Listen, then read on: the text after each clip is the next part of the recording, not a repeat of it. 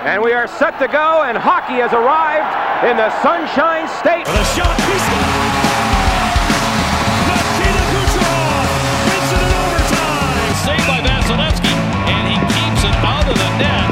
Reaching behind him, he had it in his glove. And from feet in front of McKinley, he scores!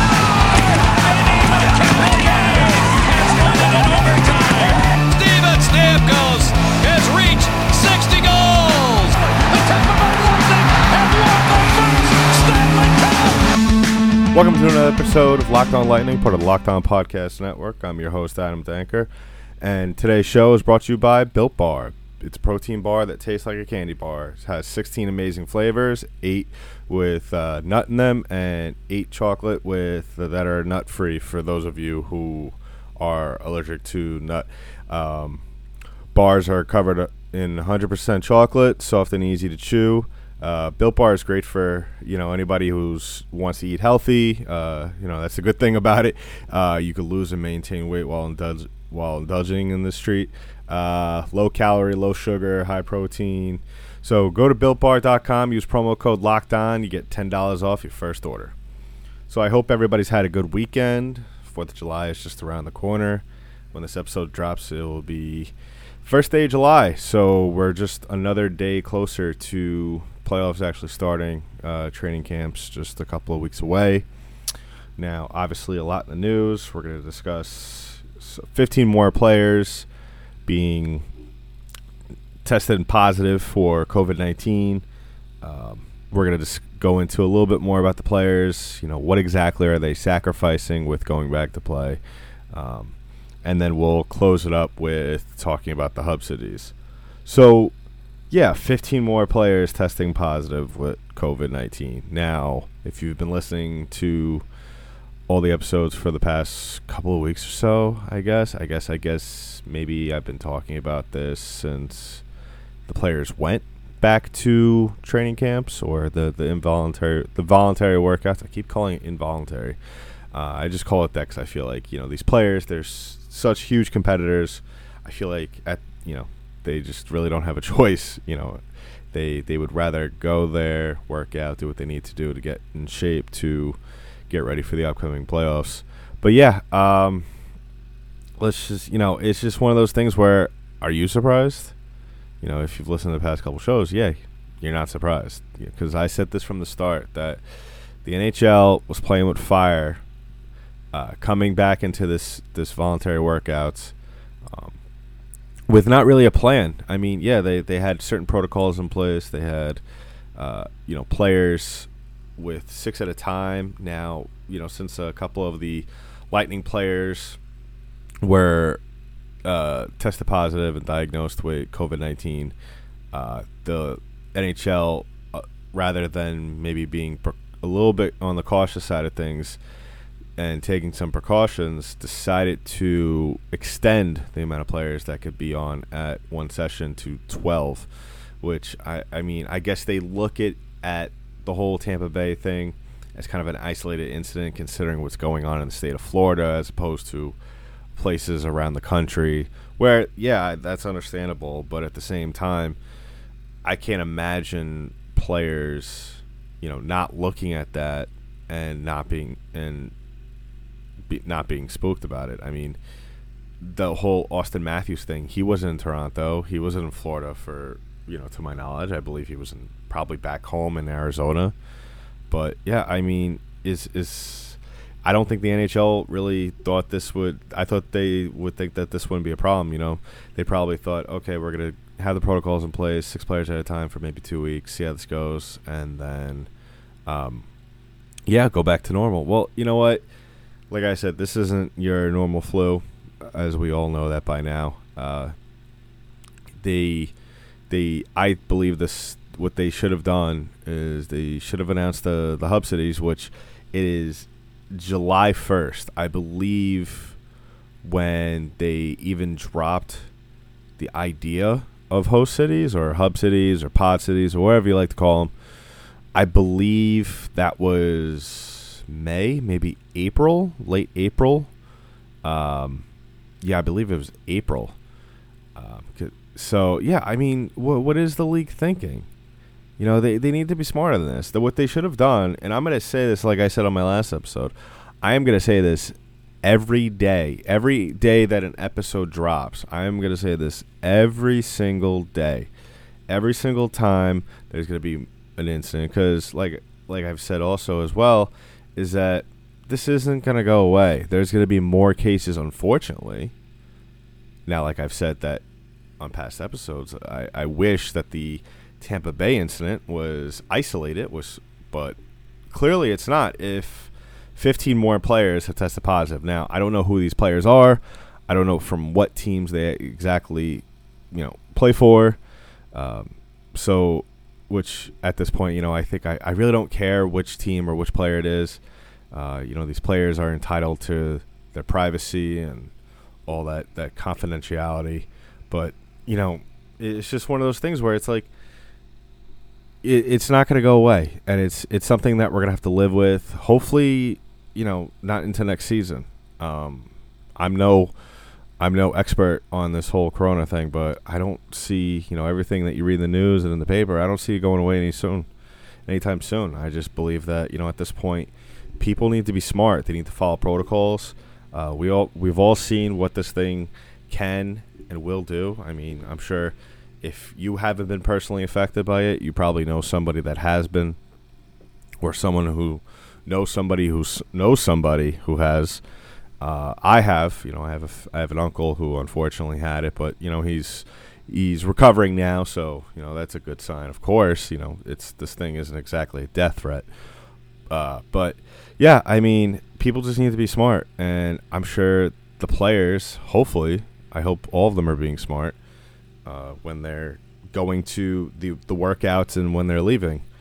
Um, you know, you could only exact so much control over these guys and babysit them so much. Where once they leave the facilities, they have to they have to be careful, and you have to trust them. Um, now, having said that, um, obviously. If there are more cases, what exactly is going to happen? How is the league going to react? Now, some there's been some reports with baseball going on with the M L B for you baseball fans that I saw that obviously you know there's some players, and I know in the N B A it's more uh, it's more newsworthy, I guess, because the N B A is kind of just around the corner, just like the N H L is as well, but. Uh, with the N B A, some players are dropping out, whether it's to just, you know, take care of lingering injuries or just not to risk getting the virus and then spreading it to their loved ones, and, which is obviously, you know, a reasonable excuse. Uh, the league is not forcing players to come back. M L B, um, you know, there's I've heard some things on social media that if certain players, such as, you know, big names like Mike Trout, Uh, were to drop out, they think that maybe the league and some of the other players would follow suit and uh, drop out as well of playing, and then that would kind of spur kind of a domino effect where the league would eventually just, you know, cancel the season. Now, I don't see that happening with the N H L. Like I said, these at the top of the show that these guys are, you know, it's in their genetics, it's in their system. Um, this is what, you know, what they've been training for for, you know, since Pee Wee hockey. That, you know, they they will go out there, and we've seen it, they'll go out there with torn ligaments, muscles, broken bones, you name it. They've gone out there during the Stanley Cup playoffs, and they have they have uh they've played with it. They played through it. I mean, we've seen guys with torn up shoulders lift up Lord Stanley when it's all said and done. Um, these guys will risk it all uh, to to play playoff hockey and to have a chance to play in the Stanley Cup Finals, and also have a chance to obviously win it. So, you know, what is what are these players going to do? Are they going to drop out? Um, I don't think so. Is the league eventually, if it sort of gets out of control, are they going to have to take action? Of course, as they should. Um, I also believe I can't see a scenario if it does get out of control that the Players Association wouldn't step in and do something. Um, but yeah, I mean. We'll talk about that in just a little bit, uh, you know, because they are sacrificing something, and we'll talk about that sacrifice in just a bit. Um, but, yeah, they, they just – I think that the the best thing for the league right now, what the N H L needs to do is – and, you know, I've said this on past episodes, and I don't understand what they're waiting for. But the N H L needs to figure out this whole host city thing and, and just do it. There's four. They've narrowed it down to four cities. Uh, that's Chicago, Toronto, Edmonton, and Vegas. Okay? Um, now, unless those cities, uh, the, the Board of Health in those cities are, you know, kind of hesitant. Um, I mean, I know, I believe Chicago is very eager to be a host city. I'm not entirely sure why. I feel like if you were a city, whether it's you're in Tampa, whatever, you would want to maybe limit the amount of people coming in, uh, so you wouldn't have, you know, potential people who are carrying the virus spread it in your area. But I mean, that's just me. Uh, I I kind of would like to see the N H L do something kind of like uh, what the U F C has done, uh, where they have Fight Island. Maybe we have Hockey Island somewhere. Um, I don't know where they would a- exactly put that. Um, maybe some, some one of those uh, those tiny islands off the coast of Canada. Um, I think, yeah, like Labrador or something like that. I'm not even sure. La- I'm not good with Canadian geography, so uh, for any of you Canadian fan, uh, fans uh, that are Lightning fans up there in the Great White North, if you know of any secluded areas um, up in Canada, uh, definitely give a shout out to the show. I'd love to hear what your ideas would be for up there. Uh, the only other place that I would think that would comes to mind up there in Canada that, like I said, I am by no means an expert of Canadian geography, but I guess the Yukon. Then again, you would have all those conservationists uh, causing an uproar in that. But I mean, we're just spitballing here. We're I I just feel like with you know with a lot of the uh, feedback I've gotten not only from you fans, or the Locked On Lightning fans, but just from social media as well as just me kind of spitting certain ideas out there on here, I believe that it, it just feels like we're doing a lot more than the league is actually doing. Then again, the league, like we said on the last episode, is kind of always carries the mantra of the Godfather, you know, don't let anyone outside the family know what you're thinking. So uh, I guess they're just going to continue doing that. But yeah, let's talk about Built Bar while we wait for this. Uh, Built Bar is a protein bar that tastes like a candy bar. These things are absolutely fantastic. Uh, I had the pleasure, uh, Built Bar was so kind to send me a box of them and test out the product. Uh, these things are the real deal. I can tell you here right now. Um, they not only taste great, but you, you don't feel, I guess, unhealthy. And I'm sure you know what I mean for a lot of you who've maybe had protein bars in the past. They kind of feel, you, make you feel like you have, um, you know, some sort of bloat, bloatedness or, you know, you you just don't feel healthy afterwards. Well, that that's totally the opposite with these things, you know. They don't leave a even a chalky residue in your mouth either. You know, they taste great. Um, everything's covered in chocolate. Uh, I've, some of my favorite flavors are the orange. Uh, it's it banana nut bread. You know, like I've said, and it might sound corny, but it's absolutely true. It, it feels like they actually injected the...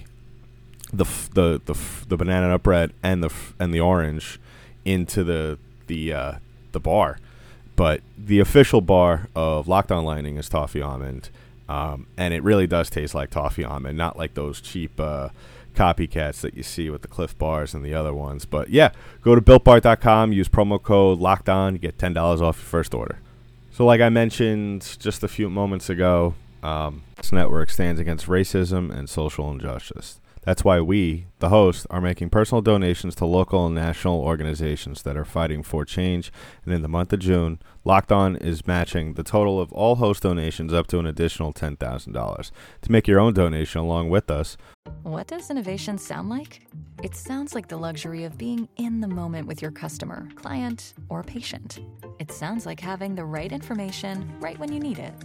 It sounds like being at your best for your customers and your business. Thanks to Hyland's intelligent content solutions that improve digital processes, innovators everywhere are able to do their thing better, whatever that thing is. Now, who doesn't like the sound of that?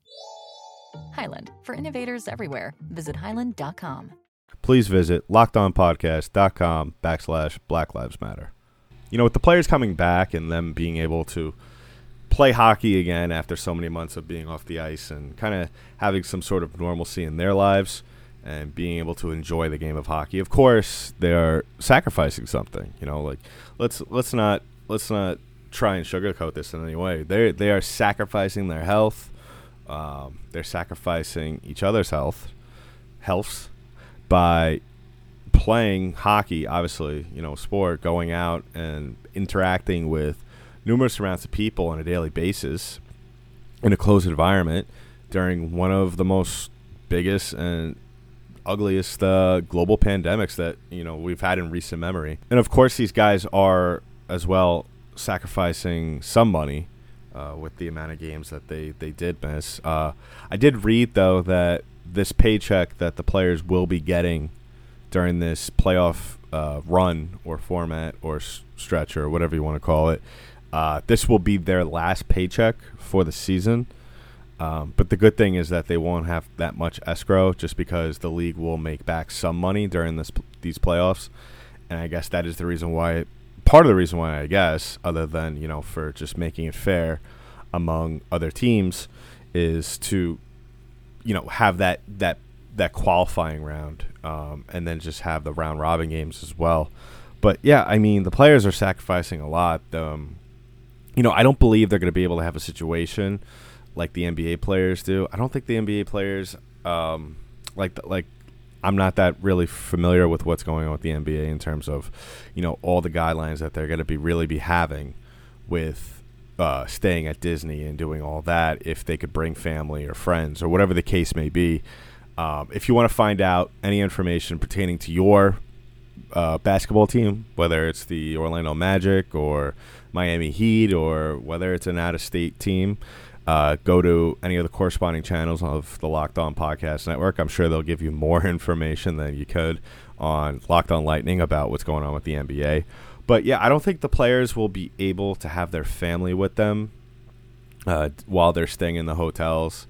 Um, I feel like, you know, on the other side of that, with the league being not being really forefront, I guess, uh, with, uh, you know, giving – giving that much information as to where they're going to have the hub cities, I guess that kind of puts the players behind the eight ball in terms of making plans with their family, saying, all right, uh, we're going to end up in, you know, for the sake of a warrant, we're going to end up in Chicago. So, you know, we'll, we'll get all pack up all our stuff and yeah, we'll move stuff to Chicago there and blah, blah, blah. But I don't think that's going to happen. And I think the players know that. And I think that's part of the reason why Artemi Panarin, if you didn't listen, if you didn't see it last week, came out and said what he said, um, which, I mean, what he said was justifiable. I didn't think anything he said was out of, you know, out of context or out of line. I think what he said was justifiable. I think he was just speaking from the heart, and, and I'm sure there's probably a good number of players uh, that feel the same way.